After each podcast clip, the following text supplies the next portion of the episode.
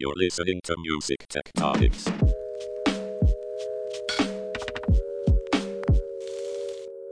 Hi, and welcome back to Music Tectonics. This is your irregular host, Tristra Yeager, strategist at Rock Paper Scissors, a music and music tech publicity company.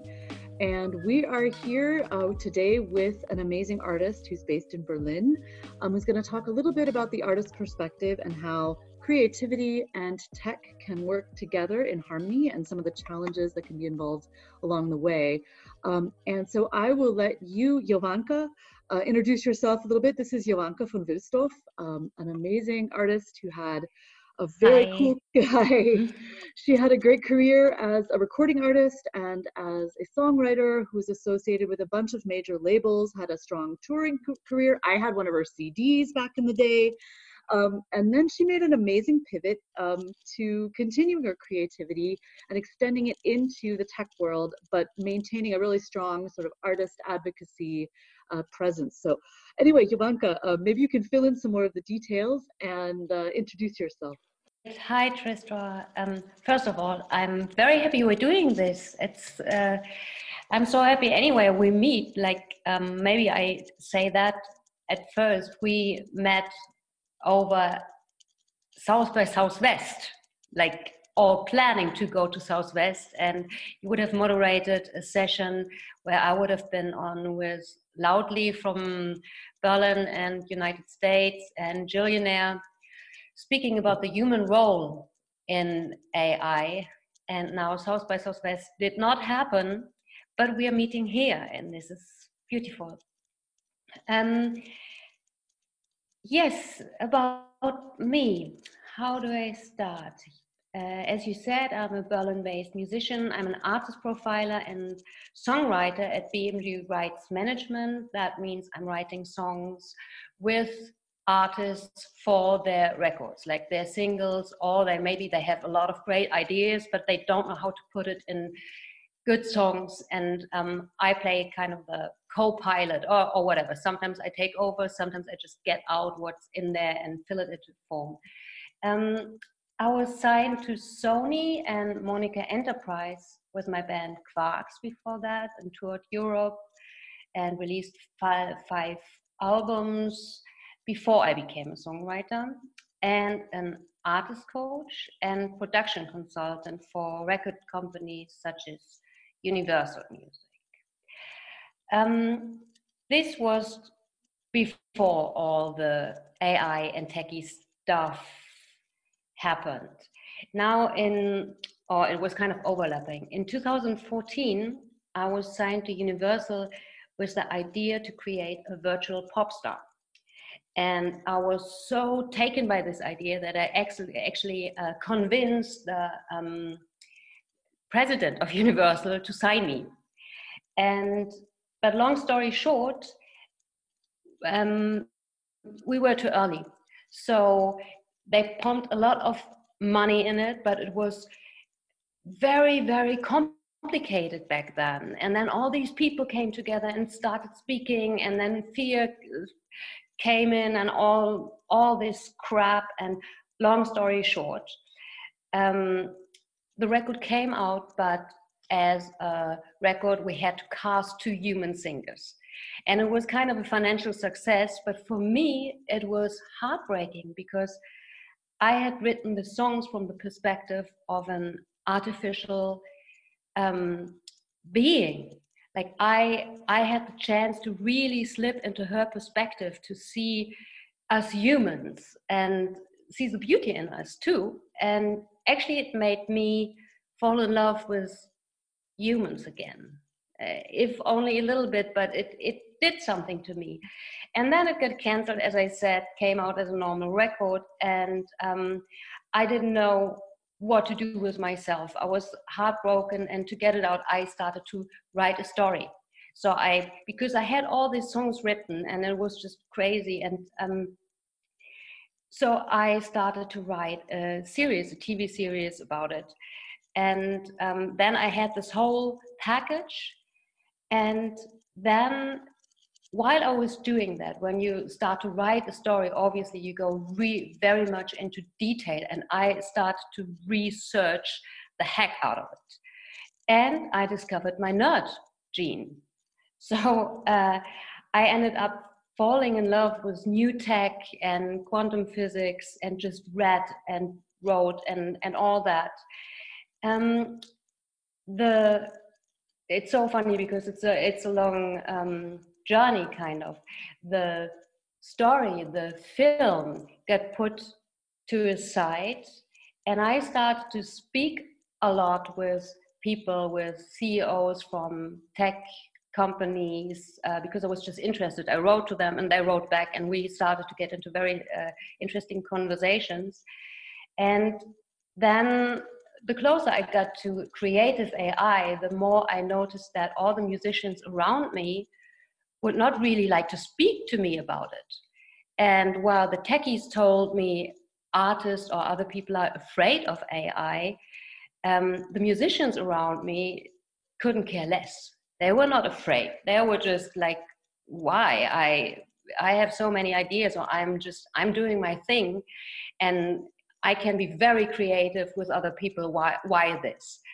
And so, but since AI is coming in so quickly, and by now there are fantastic tools out there, like fantastic tools you can use for production, for mixing, for creation as a dialogue partner. Um, I thought musicians have to start dealing with this. You don't have to like all this stuff, but you have to wrap your mind around it. Otherwise, you won't know what hit you in the head. Um, plus, that a lot of these um, creative uh, AIs are now used for um, producing content music, like for all this video content out there. Um, anyway, I started to put up speeches and workshops and my my mission was to read up on a lot of shit and condense it and make it really tasty that it would be interesting for creatives and musicians to listen to it. So I call them, for example, brain candy with the AI and it big, or a warp drive through uh, creative AI or whatever. And that this is really interesting. It's um, interesting for me to see how musicians start to actually be interested in it. It's interesting for me how much confusion I, uh, how much confusion it is causing when I play different tracks in different parts of music and let them guess if it is made by AI or by a human being, and they can't, they cannot tell. So that is really interesting. But of course, this idea with this creature still did not die. But there was still another interim thing. I thought, how, how would it be to create a songwriting, an, an AI songwriting contest so that we actually get musicians into the game and get them the chance in a writing camp of one day to create songs with AI. And there it came in really handy that I got to know so many people working in creative AI, and um, everyone was just jumping on it. I found a great team to um, produce this with the director of the c/o pop convention in Cologne, which is one of the most wonderful and biggest uh, pop conventions, pop tech, music, whatever conventions and conference in Germany.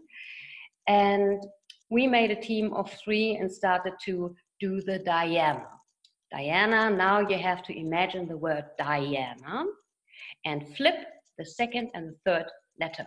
Yes, that's AI. And the rest will be DNA. So we got funding and we got all the AIs to work with um, together and the CEO of Boomy, which is one of the creative AI companies we would work with, would have flown into Cologne, but the Diana, as the South by Southwest, um, had a problem with a little virus. Mm-hmm. So it's not happening now. Yes, we got delayed until October. And the great thing is, even if we say we do it in say February. The funding is still there and we are funded for three years. So we can make, turn it into a yearly growing event. And that is so exciting because this is what I see is uh, the perspective over the last two years, or actually since 2014, um, when everybody thought I was just doing science fiction with my ideas. Suddenly, it's like people are very, very interested and keen to be part of this. And it was so great for our whole team. And the, the my team in Cologne is just beautiful. And it was so nice for us to see how the media would respond, how musicians would respond, and how the techies would respond. Um, and the nice thing, like after the writing camp, so 10 people put together into teams of two humans and two creative AIs would spend a day together to create a song. In the end of the day, these five songs would have been or will be mastered with LANDR, which is an mm-hmm. AI driven mastering application. And after that, the mastered songs will be turned into a music video via um, Rotor, which is an AI driven video creating software. The very next day will be a award show where we grant or we give away the first Diana, like the first Diana mm-hmm. trophy. And all these five videos will be played. Um, there will be two CEOs flying in and speak about their perspectives, um, why they are working with creative AI. And I actually did one extra interview beforehand with um, Maya Ackerman. She actually became my friend. Um, she's the CEO of Alysia, which is also a music creating AI. And I came up with the same five questions for three different people with three different um, perspectives and they only have 20 seconds to answer to every question.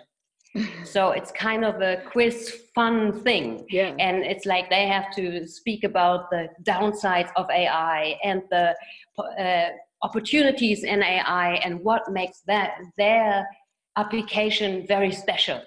And so it's, uh, I'm actually, we are very lucky because the whole pre-production is finished. So we have the whole thing and we have to move it to the next date. We can actually perform it.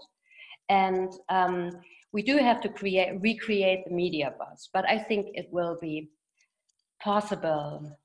And what's very funny is that actually one call I had before we, we started our thing here mm-hmm. was I was speaking to um, the Riverside, the head of the Riverside studio, Ima, and with her together, we are planning to relaunch the idea, yes, of the virtual pop star. That's great. And it's beautiful because uh, the Riverside Studio works very close with the factory, Berlin Factory, which is um, a huge space for startups, techies, and they have a um, also a residence for artists. So they are very much connected. Plus, the Riverside Studio has the best electronic musicians just placed there and people working with AI already.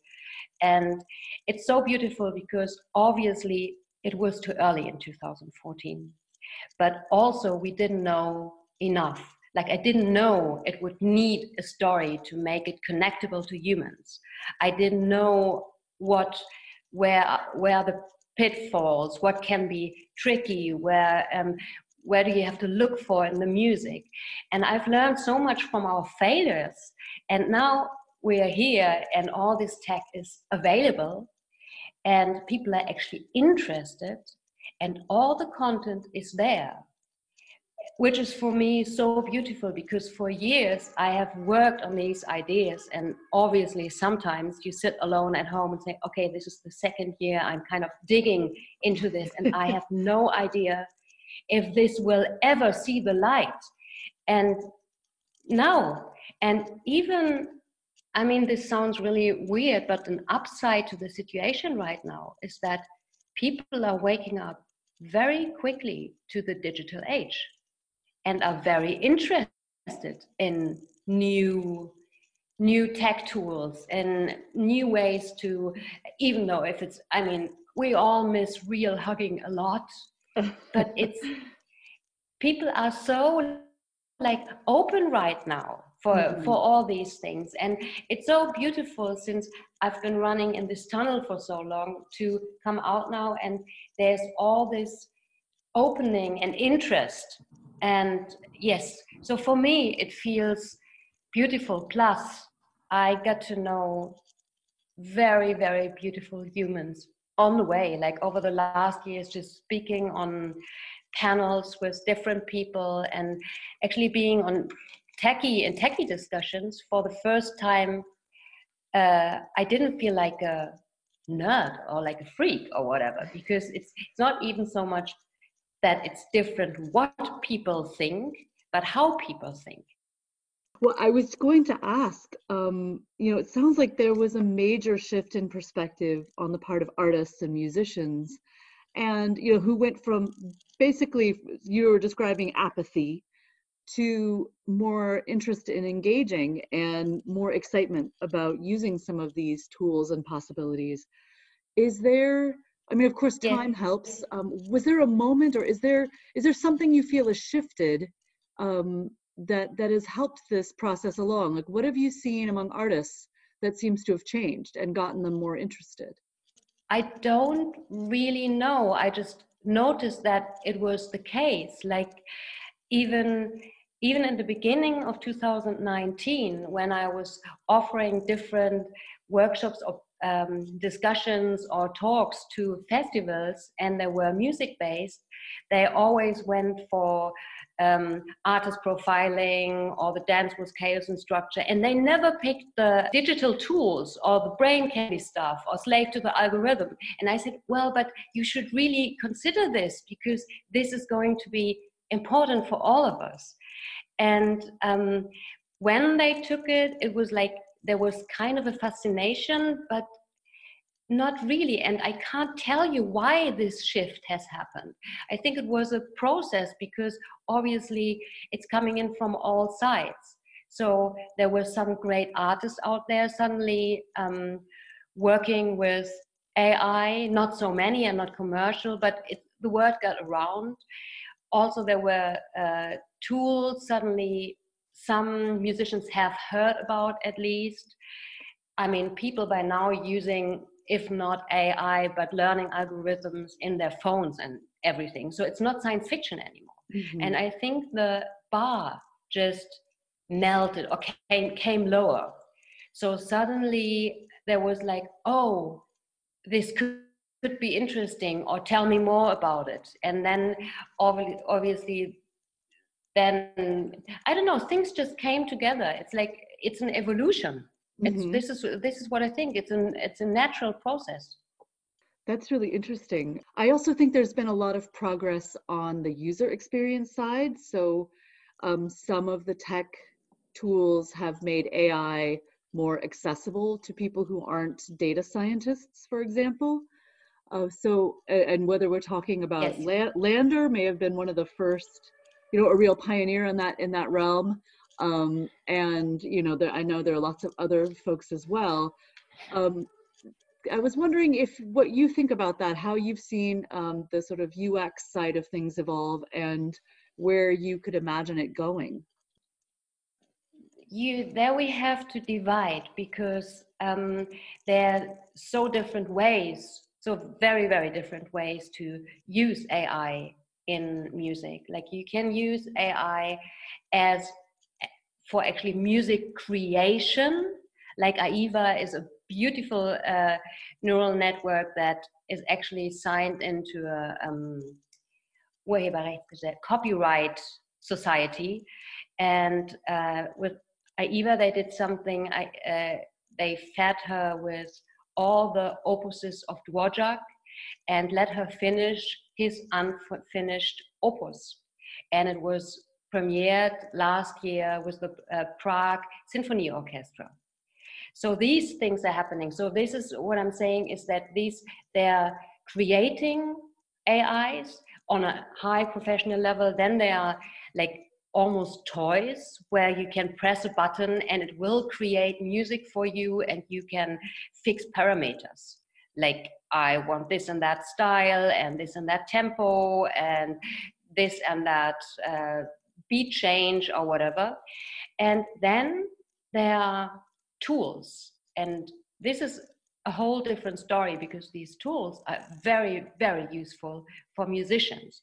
A tool like Vochlea, for example, is beautiful for anyone who have ever worked in a studio um, not being quick enough with the hands to get down an idea they actually have in their head. So I, I've been in the situation a lot in the studio where I formed sounds with my mouth and put beats to the table or in, into the room and sang weird things to get across what I mean, which is also a good tool. But um, sometimes it's also nice to just create a very, very practical demo. And what layer you sing into it, and it turns, it gets, it gets to know you, and it turns audio, analog audio, into MIDI. Means uh, you sing, and after it will know that with that humming this, you mean, for example, strings or oboe or, or whatever. And then you do Mm-hmm. so this is easy, this is bass. But there are things in between, and Vochlea, the more it gets to know you, the better it will know what sound it has to put when you do when you make a sound. And then you can, like with a loop station, pile it up. So within a very short time, you can just have a microphone in your hand and sing sing your lines that you mean and try out a demo of the song in a very short time. And that is so helpful. And for example, Landerer is a tool too because it's mastering. It's just, um, you don't give your creative work away, but it actually helps you to be creative because it's, um, it makes it more accessible and it makes it quicker and all these things, which is, I, I think that is beautiful. And then there is even another thing. And I like that a lot because it's, have you heard of Jamahook? No, that's a great name. Jamahook? um, yes. Um, um, Jamahook is a platform and it's kind of an online market for musicians. So you can load up a track of yours or a melody and um, load it up and say what you're looking for. Like I, for example, I have a track and I know something is missing, but I don't know exactly what it is right now. So I, I, I load it up and I say I'm looking for uh, a line or uh, a bass line or an extra instrument or, or whatever, and it'll um, in the key and in the tempo that my song has, and um, it suggests it's suggesting things to me very quickly, and these things are not.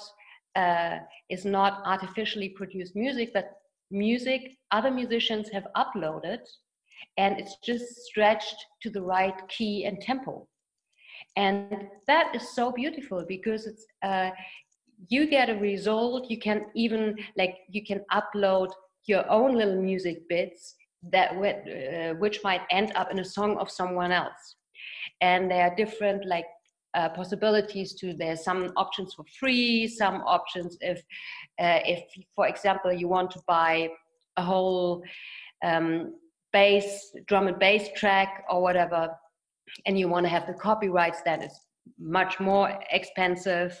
Or if you want to just use it for your own thing then it's a different thing. But i really like the concept that ai is helping us to um, co-create even quicker and to uh, co-create in a way we wish to. Like first of all, I say what I want and I play around with it, and I might be very surprised.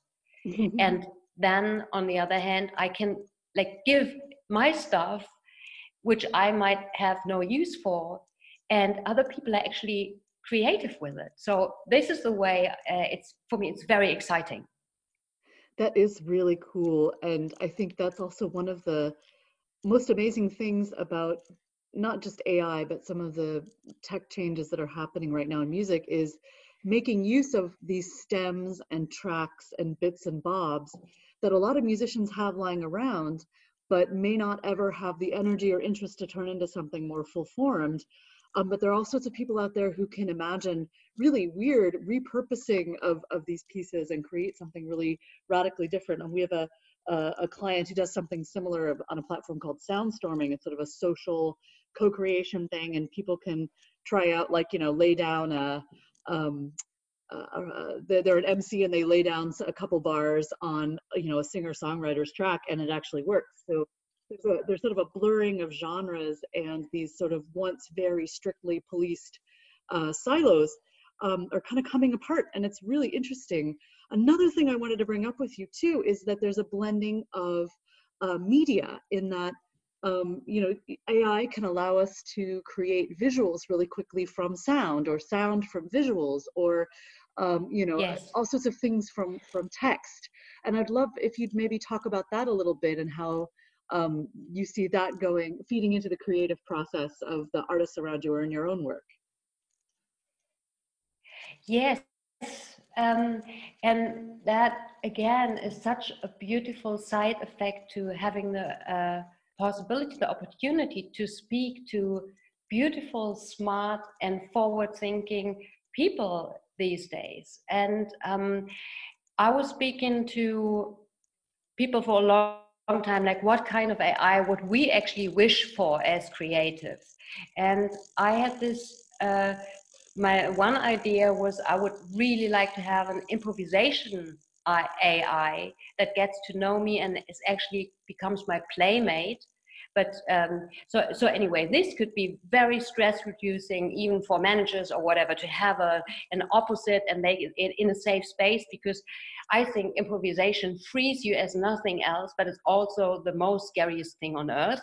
So that is one idea, and the other idea was how great it would be to have an AI that is actually working with Zenith, uh, that has um, an ability to, to use synesthesia. So that is actually getting to know you and is able to transform sounds into colors or even colors. Maybe you can even upload pictures or words of you and it will give you inspiration on tones and melodies. Um, and it was just kind of swimming in my head for a long time and i didn't really have the um, space to go deeper into that. And now i was invited to speak on the karajan music tech conference this friday. Before you go into these discussions you have these preparation talks. And the guy I, I will be speaking with is Walter Werzowa, who also led the Beethoven AI uh, project and is also working, uh, came up with an NGO which is called Health Tunes.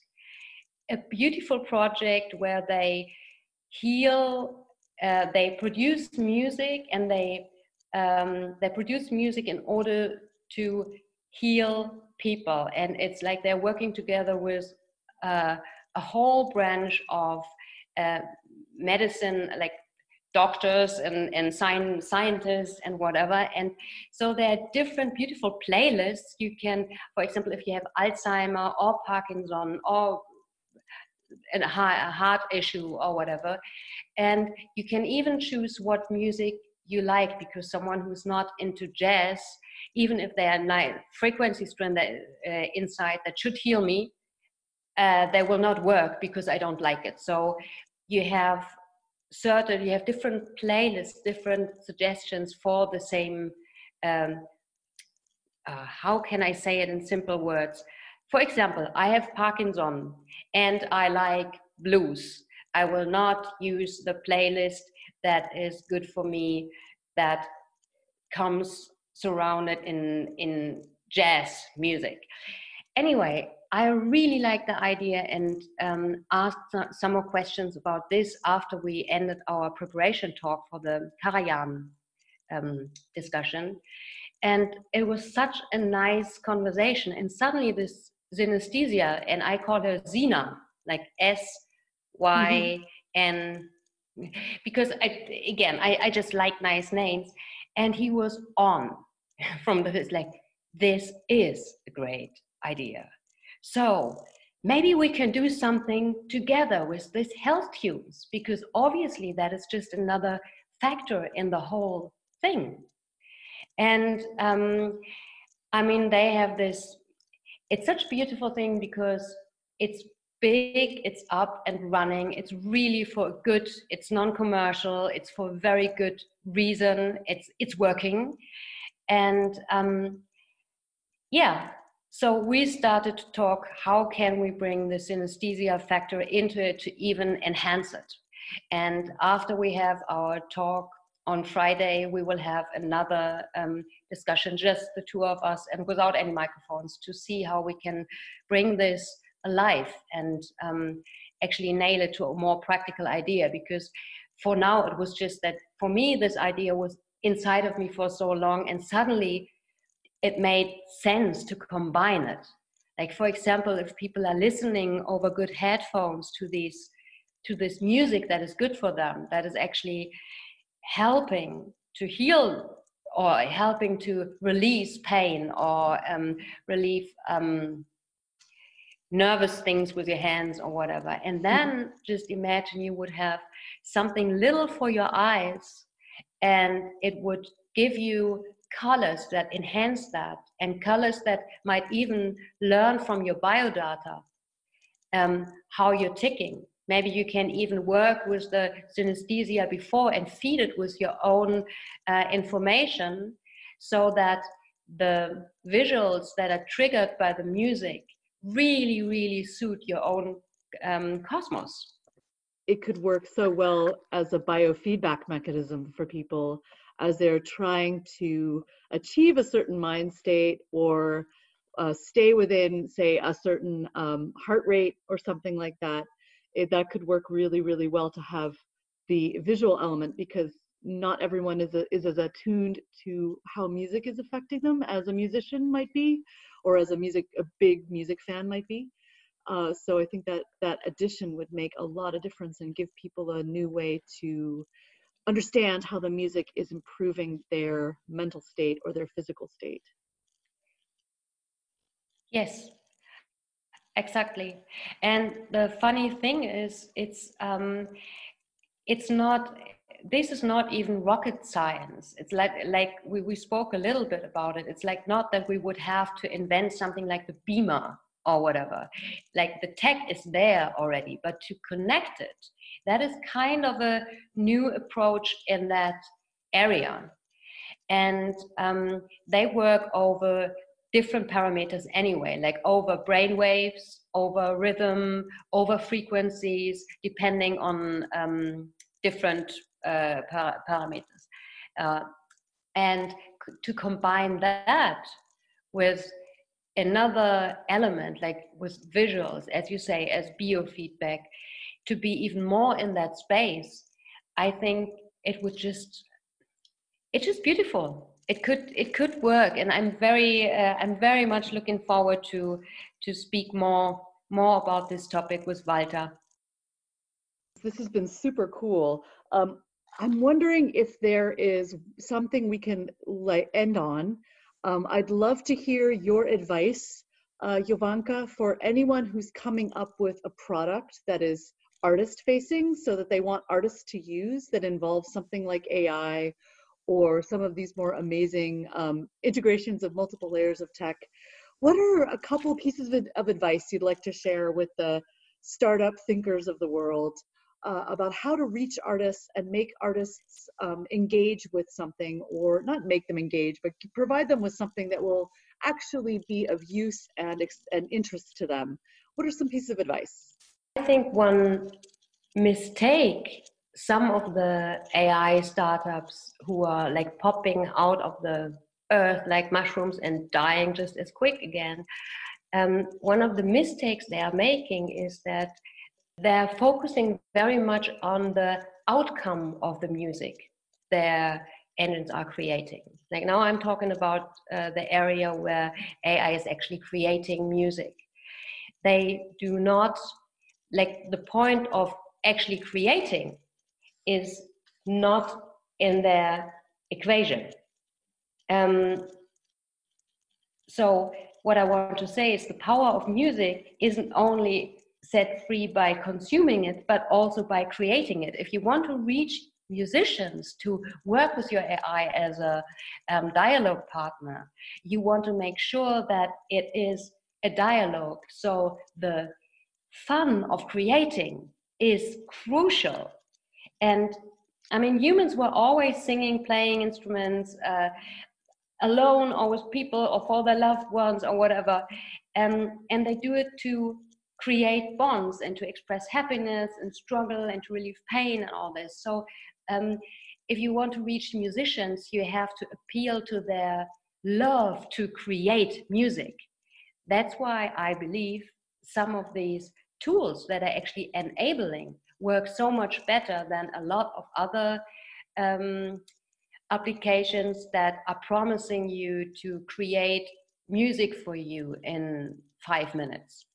Because for musicians who really love to make music, it's not interesting. And for people who are interested in music but don't know how to do it, it's very like it's totally cool to press a button and to have a song in a minute, but it's also really boring really quick because you are not connected to it. It's like you can't you can't shortcut uh, the flow state.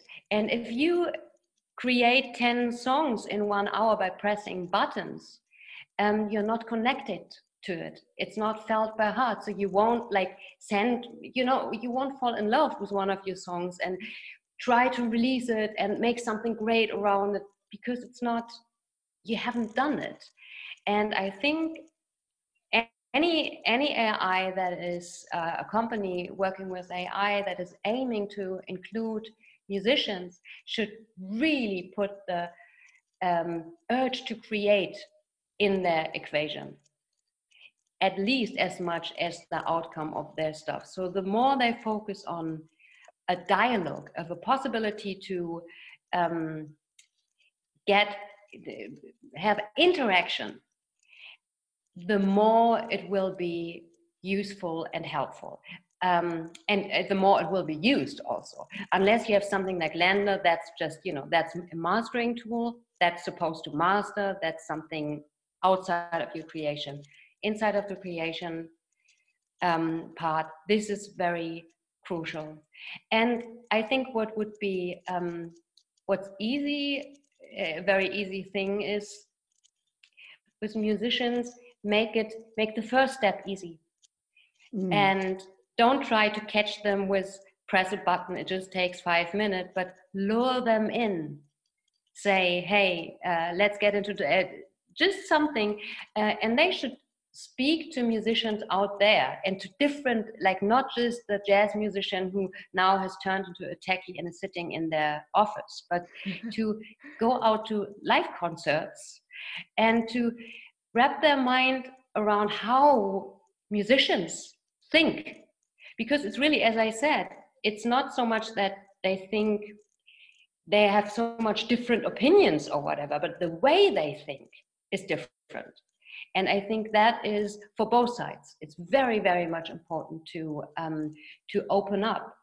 I mean, and this again, that is the um, our mission with the Diana. It's our mission is to fuel the creative and playful dialogue between musicians and AI software.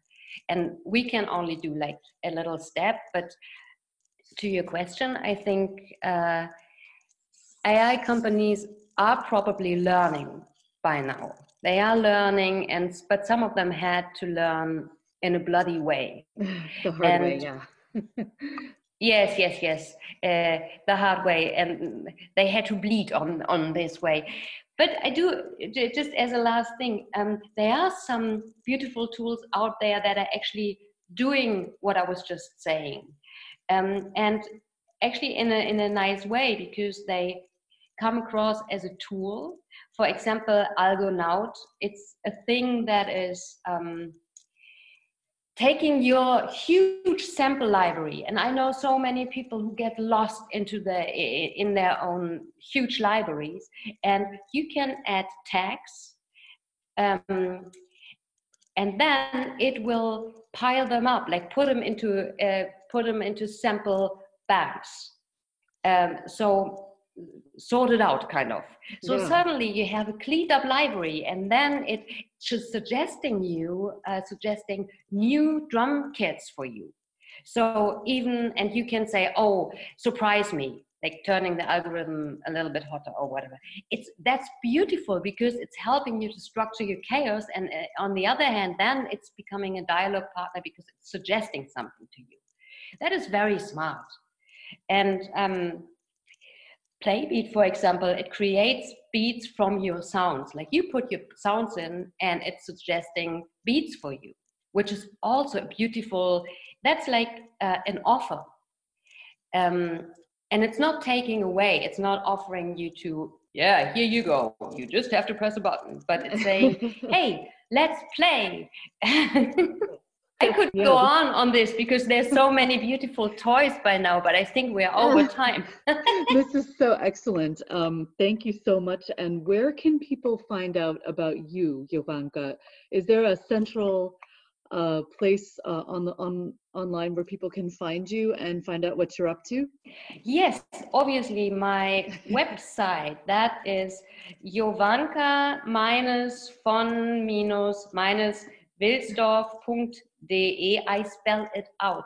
J O V A N K A minus V O N minus W I L S D O R F dot D. Excellent. And we'll also uh, put this in the show notes so people can uh, can check it out and can find out where you are and maybe catch some more of your thoughts and find out about uh, AI songwriting contests and synesthetic AI and all those other wonderful things you're working on. Thank you so much for um, sharing all of your thoughts and experiences with us. And um, everybody, if you're looking for more uh, ways to hear what's going on in music tech, you can go to musictectonics.com.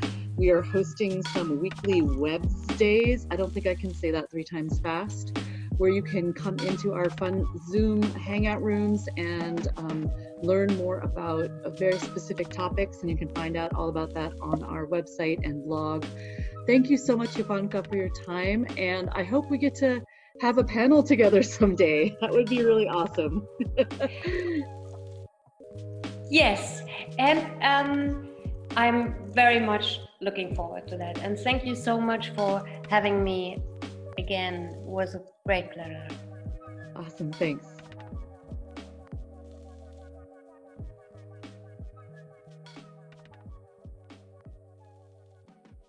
You're listening to Music Tectonics.